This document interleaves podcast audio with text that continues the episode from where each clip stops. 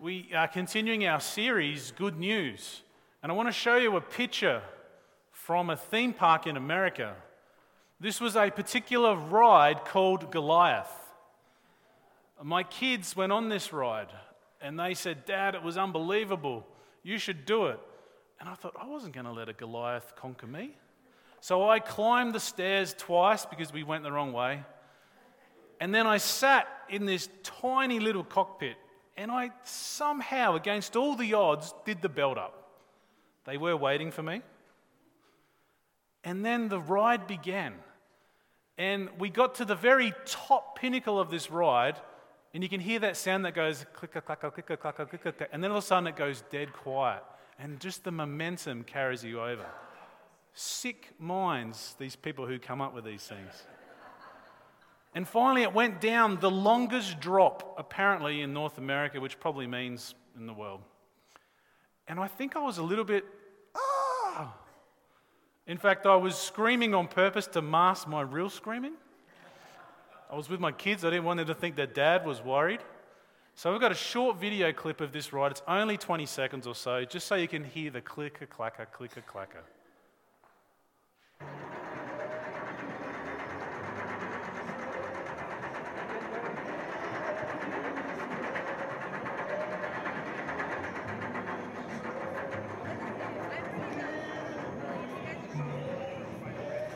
Is sick.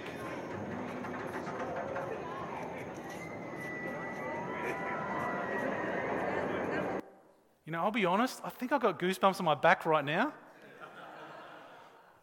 Who here would trust a machine like that? Who here else, raise your hand if you would strap yourself in. Wow, this is a gutless congregation. Well, let's just affirm this because there's a lot of people who never put their hand up at all. It's, it's, it's kind of a no vote sort of a policy.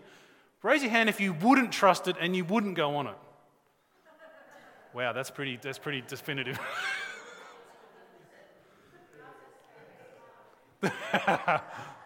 it was really scary. In fact, it was so hard to get my belt on. I said, guys, listen, I'm locked in here. Can I go around again?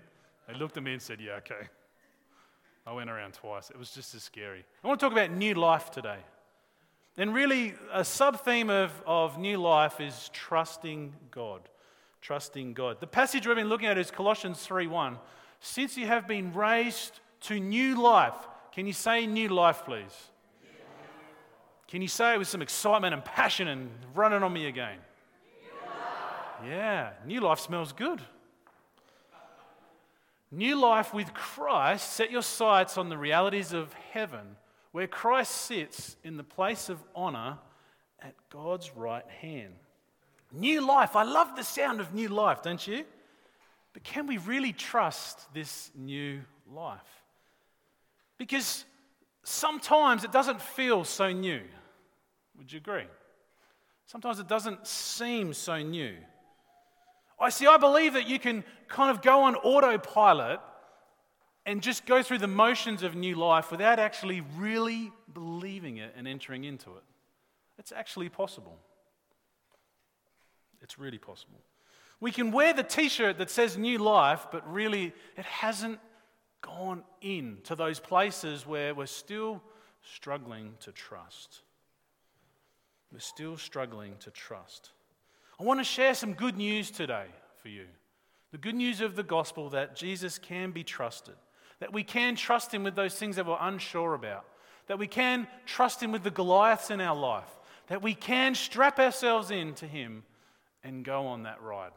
And we don't really know what's going to happen. There are lots of situations and circumstances and fears and worries that we must overcome every day, let alone those major issues those big issues that we battle with, that we face. Today, my hope is that you will afresh enter into the new life of Christ. That you will find new life in Him and Him alone in every circumstance. Now, this particular phrase, raised up to new life, this particular phrase is a, is a very important word that I just want to give a minute to just explain. Raised to new life raised to new life, raised up. Paul is expressing something unique. He only mentions this particular phrase and word three times in the New Testament. And this is one of them in Colossians 3:1. It means to, to be roused from death in the company of, or to, to be revived with the resemblance of. So, what does that mean when Christ says, when, when Paul says raised up to new life, raised up with Christ? It means that we have been raised up with Jesus, like really with Him. It's this idea of union.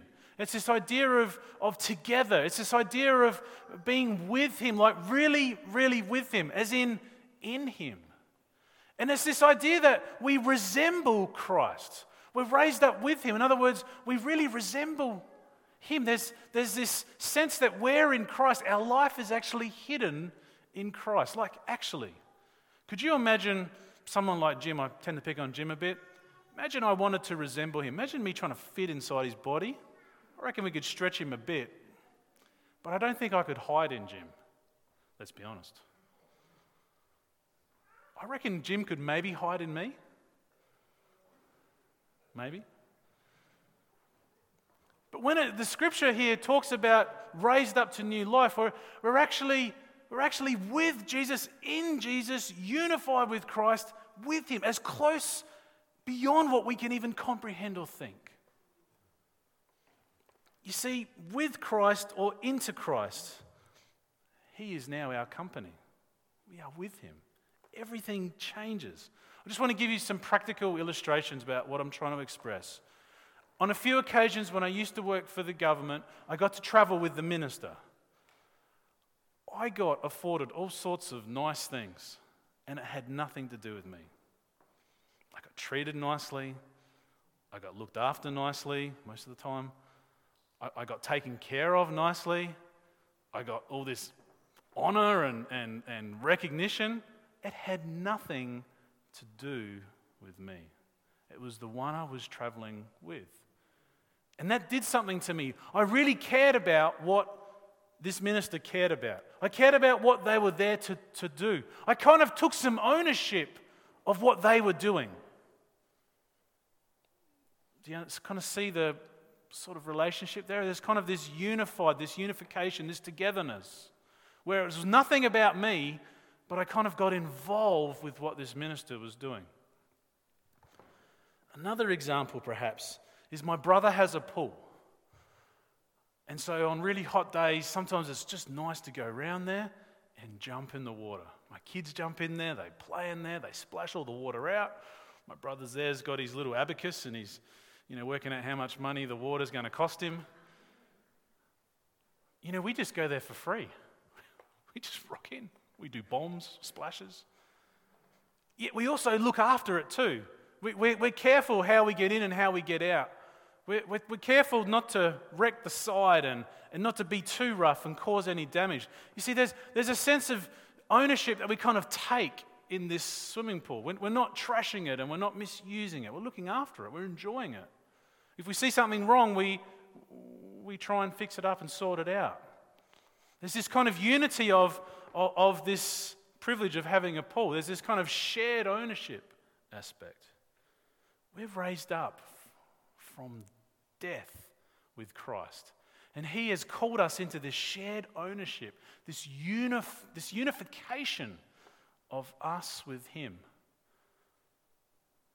That's a huge concept to express in really only three words. Let me show you, uh, sorry, in just, in just a moment, I'll show you the other three scriptures. How, how would I say it then? I would say we've been raised from death in Christ and with Christ raised up to new life, sharing together, participating. We've been raised up to a new life, sharing with Christ, participating with Christ, together with Christ. And the new life, because it is new, it's nothing like the old. There should be an obvious distinction between the old life and the new life. Uh, I have an old Commodore. I, I really love it. It's, it's my car. It's old. The new Commodores look completely different. The engine is different. The transmission is different. The paint job is different. Everything is different about it. There should be an obvious thing between a new Commodore and an old Commodore. There should be a distinction between the new life and the old life. We've been invited into the new life. That's good news for us. But I reckon that's a, a decision that we make that opens up this new life, but it's a decision that we need to keep making every day. That we walk in this new life, that we participate with Christ in the new life that He has invited us into. It's a reality of truth that we get to realize as we walk in the new life, as we take steps in this new life that's been given by Christ. We wait and fix our eyes on the realities of heaven. That's part of what it means to live new life. The realities of heaven. We focus on those things. We give focus to the realities of heaven, and this is part of what it means to walk in new life. The Christianese phrases this new life of believers under grace as participation in both the present, soteriological, and eschatological heavenly reality of Christ. I, I, crafted that. I was pretty proud of myself. Yeah. The bottom line is it's new life in Christ.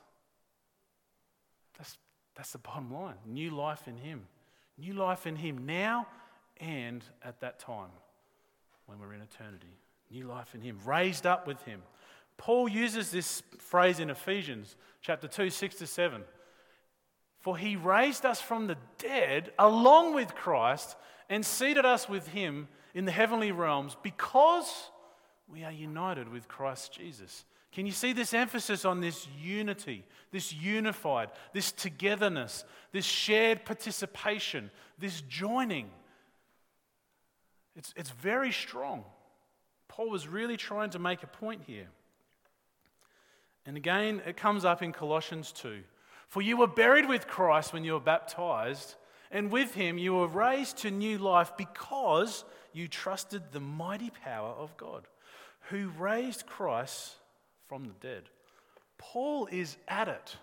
He is affirming that sin has been paid for, dealt with, done. Our price was paid for by, by Christ. And with Christ, we've been raised by his mighty power. New life, heavenly reality, seated with Jesus, true life. That makes a lot of sense. Yes, sometimes it can seem so far away. It can seem so far away. It can seem hard, it can seem impossible. I think as Christians, it's easier for us to subscribe to the bigger ticket items. Put your hand up if you're saved. All right, we'll have a prayer line afterwards. Trelaws, we'll ask them to come. John Foley, we'll ask invite. Put your hands up really high if you're saved. You know where you're going at the end of life. All right, yeah, well, that's a bit of improvement. We can tick that one, can't we? They're those, that's easy. It seems much harder to tick new life with Christ now and following Him. That's a harder box to tick, would you agree? We can tick the, the boxes that are perhaps a little bit, bit easier. They're, they're, they're kind of done. But to follow Christ, to follow Him, to, to set our sights on heavenly realities when there's all these earthly things to focus on, that's a much harder box to tick. Seems to be. Seems to be. Paul is trying hard to emphasize that trust is needed. Trust in God's mighty power. Do we trust Him with our worries? Do we trust Him with overcoming those past mistakes and hurts and habits and concerns? Very real issues, real issues. Do we trust God and His mighty power with those things? Do we trust Him? See, I think trust here is a key to this new life, to live and enter into the fullness of new life. Trusting in God and His mighty power to do something. I think trust is what's needed. It's hard in our own strength. So, why do we struggle with trust? Well, I think first of all, we allow our past to define us way too often. We allow our past experiences and what's happened before, the feelings that we had when that happened before, we allow that to define something that hasn't even happened yet. We shut a door in the future because of something that occurred in the past. Does anyone here know what I'm talking about? Can you relate to that? I think sometimes we don't trust because we allow our past to define our future. I think sometimes we struggle to trust because we really are grappling with the idea of Lord Jesus, Jesus, our master. I really love being my own master. And it's actually really hard to call someone else master. Like, really mean it and follow Jesus. I think we grapple with the idea that, that Jesus is our Lord and we need to follow him. We need to not rely on ourselves, but we need to rely on him. I love to rely on myself. One of the issues with trust is relying on, on God.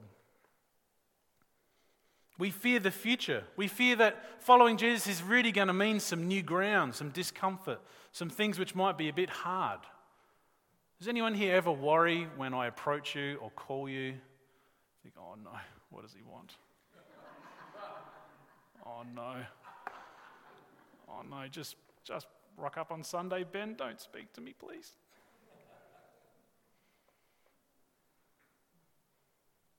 There is a fear of what is asked of us to follow Christ, to enter into this new life. I mean, Jesus lived a life so radical, and he's called us to follow him in that radical life. Does that scare anyone?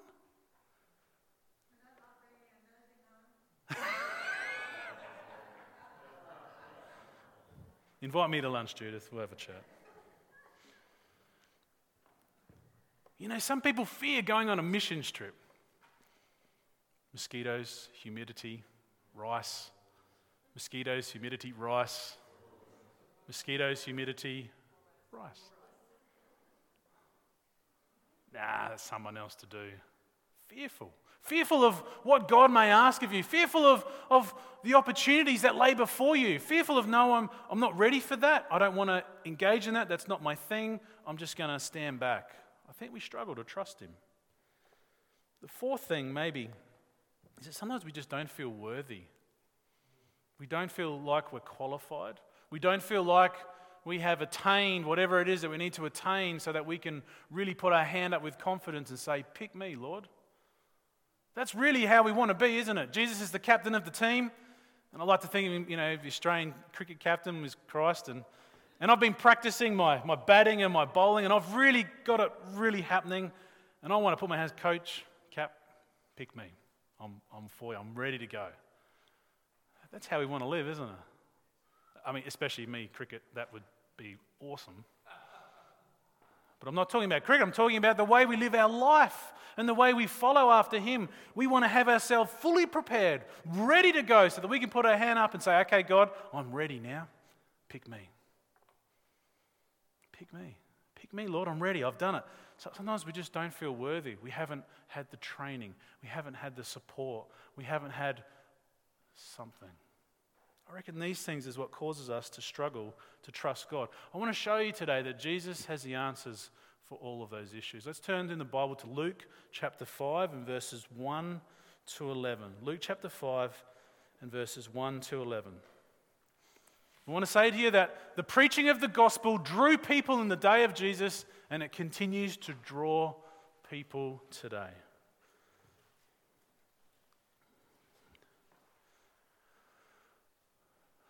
hopefully, this is a story which you'll go, oh, yeah, yeah, yeah, I can relate to this.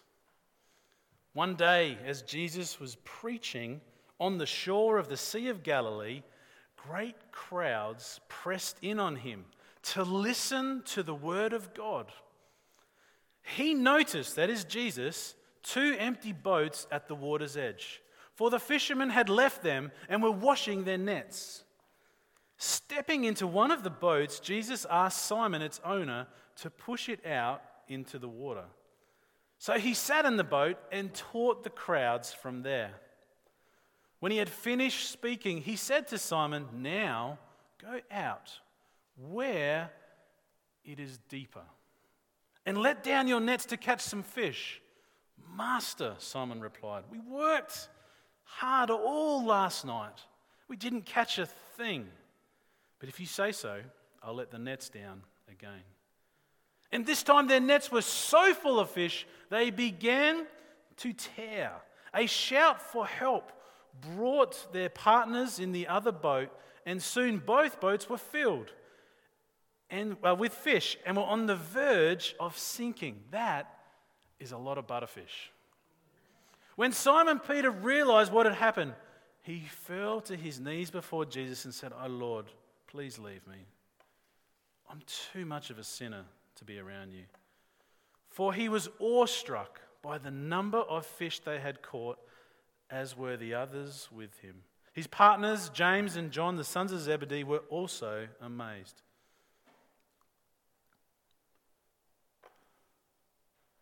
Jesus replied to Simon, Don't be afraid. From now on, you'll be fishing for people. And as soon as they landed, they left everything and followed Jesus. Now, if you've ever been fishing before, that is the story you want to hear. Because most of the time I went fishing, you didn't catch much. This is the story that you want to have to bring home. This is the story that you want to share about what happened. This is a story that addresses, I believe, the issue of trust. The first thing that it addresses is that we must not choose our inadequacies or our experience. Let me explain.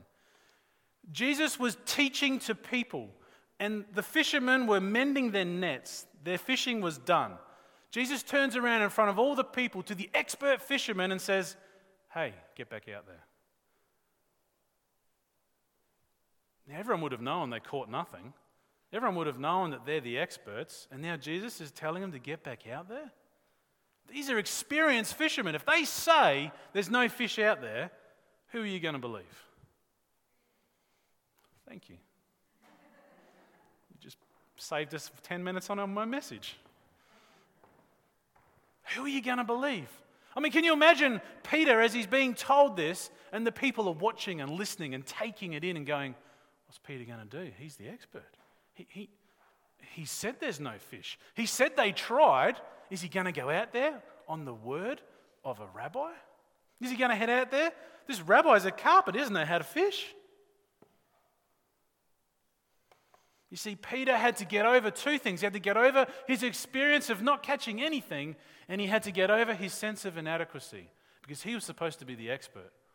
So either he did something wrong and was in the wrong spot, or maybe Jesus had done something else, something new.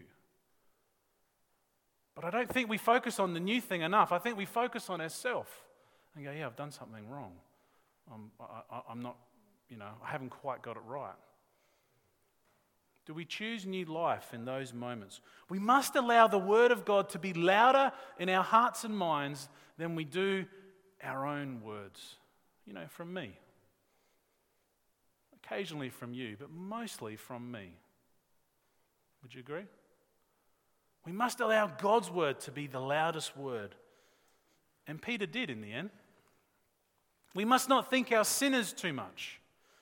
We must not think our sin. Peter I believe Peter followed his feet, but didn't really follow it in his heart. He said, Okay, Lord, I guess if you're saying so, we might as well go out there and do it. I'm not going to, you know, stand up in front of a rabbi with all these people. Let's go out there, and I reckon we're going to find that there's no fish.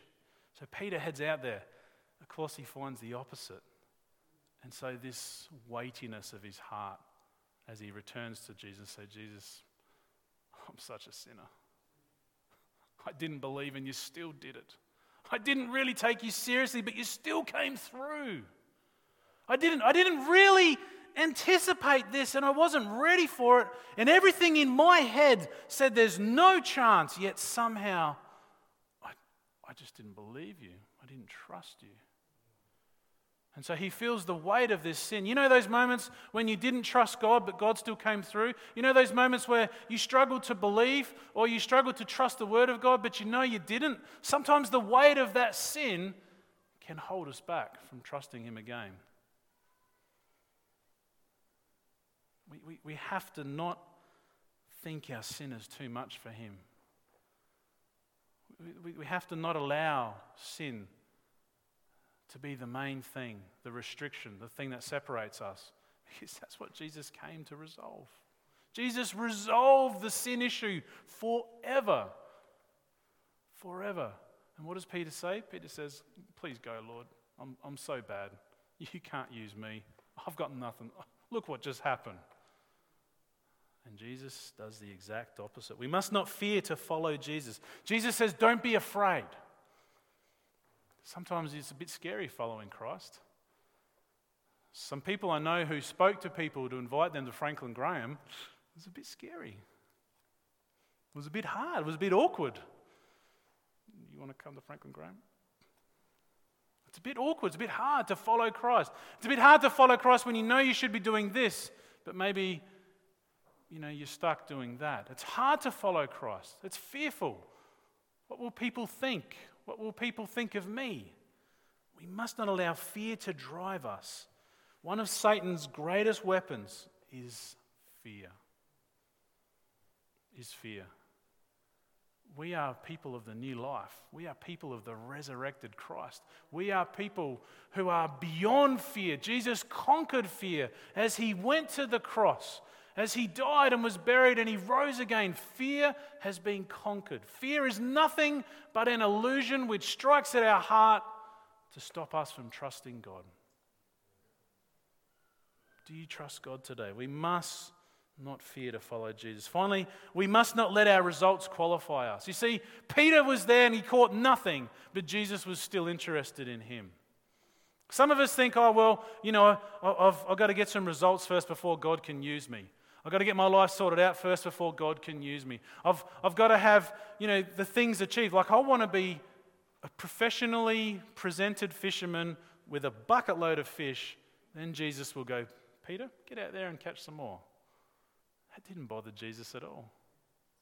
How often do we think that we don't really have the results we should have, therefore we're disqualified?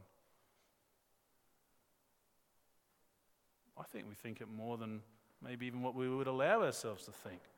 We mustn't let our results qualify us. It's Jesus who qualifies us. It's Jesus who said, Peter, get out there and fish. Just go a bit deeper. You see the trust factor coming in? Don't, don't go back where you were. Just, just go out deeper. Just go out a bit deeper, a bit where it's a bit riskier, where the water's a bit rougher, maybe, where the water, where the water has potential for greater chaos. Go out a bit deeper. But trust me, Trust me. Trust me. We mustn't allow our results to qualify us because Jesus asked Peter to go anyway. Trust is everything. They left everything and followed Jesus. Do you realize that everything means everything? It actually means everything. They left everything. They left their boats, they left their nets, they left it, and they went and followed Christ. Trusting Him and trusting His word. I want to close with an illustration. I want to close with the idea of a balancing beam. Is that okay?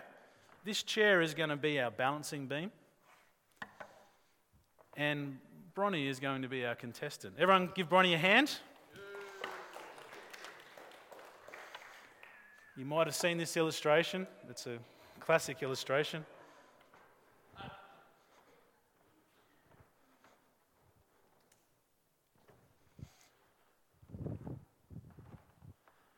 Jesus invites us to new life.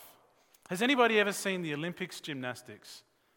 Has anybody ever seen that terrible balancing beam? That is torture. In, in, in 100 years' time, they're going to look back and go, that was just torture.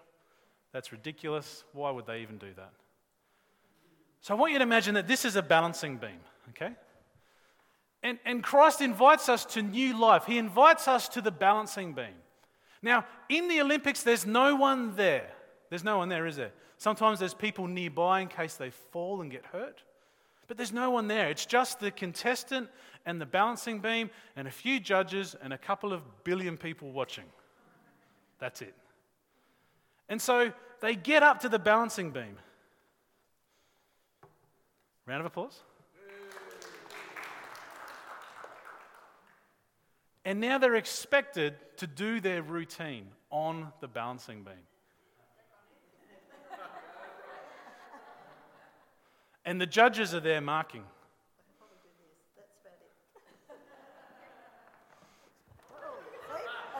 That was good. That was real life, live.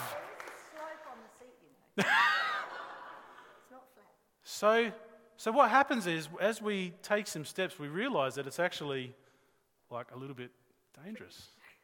And so here's what happens sometimes we end up just staying still because it's safer that way. Can you imagine being at the Olympics, paying your money to watch a contestant get up on the balancing beam and go, This is actually really thin. I'm just going to stay here and just wait for my time to be done. The judges are there going,